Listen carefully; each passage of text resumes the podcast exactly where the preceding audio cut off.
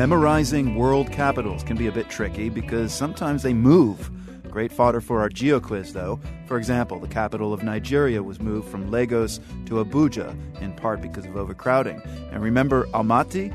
It was the capital of Kazakhstan until it was replaced by Astana. And Myanmar's capital, not Rangoon, but Naypyidaw. So for today's quiz, we have two questions for you. Can you name the capital of Zimbabwe? And if you're really on top of your game, can you name the place where the Zimbabwean government wants to build a new capital? The plan is very controversial, as we'll hear when we come back with the answers.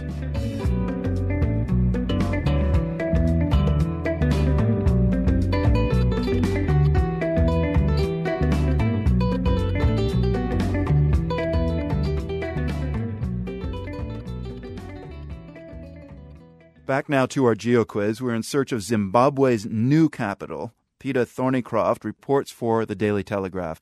First, a bit of geography. Harare is the current capital of Zimbabwe. Where does the government of Robert Mugabe envision a new capital for the country? We hear that it would be in Mount Hampden, which is actually the western edge of Harare.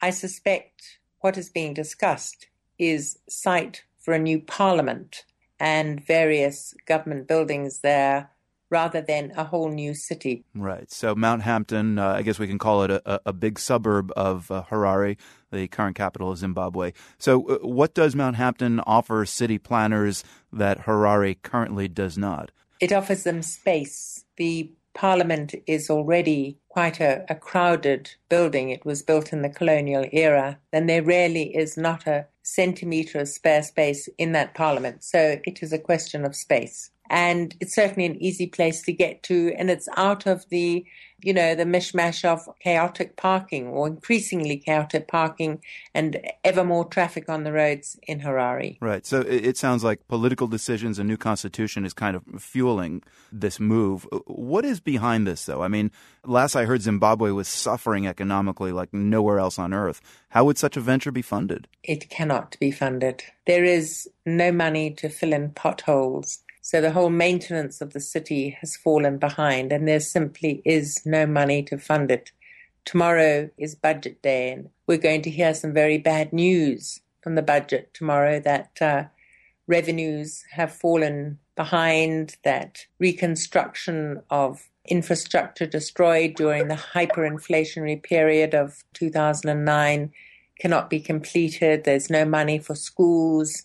And of course, the health sector is, is, has largely been supported by donors during the inclusive government. So, this uh, move of the city is is really a pipe dream, unless there's some other funds about which we know nothing. I've also heard that as far as funding, some people are saying the Chinese are behind this. What have you heard there?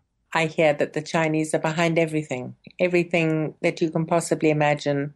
Uh, three years ago, I heard Zimbabwe would have enough electrical power for the country um, within five years because the Chinese were going to fund it. Well, I don't know where those Chinese are and why they haven't funded it. And certainly the Chinese have made extraordinary contribution and uh, but it's not for free. They built a new defense college. They're mm. building a new hotel. None of these are for free. None of these are gifts. These are business decisions. The chinese are doing business whether they're going to fund it, uh, I, I, don't know.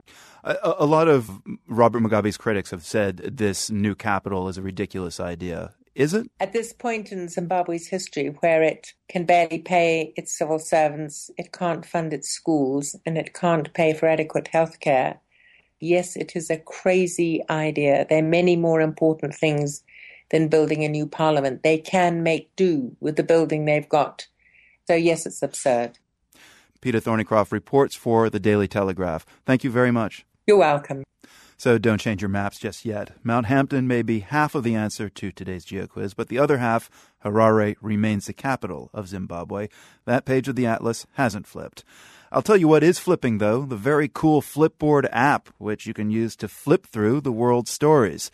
Download the app on your iPad, iPhone, or Android device. Just head to flipboard.com slash the world.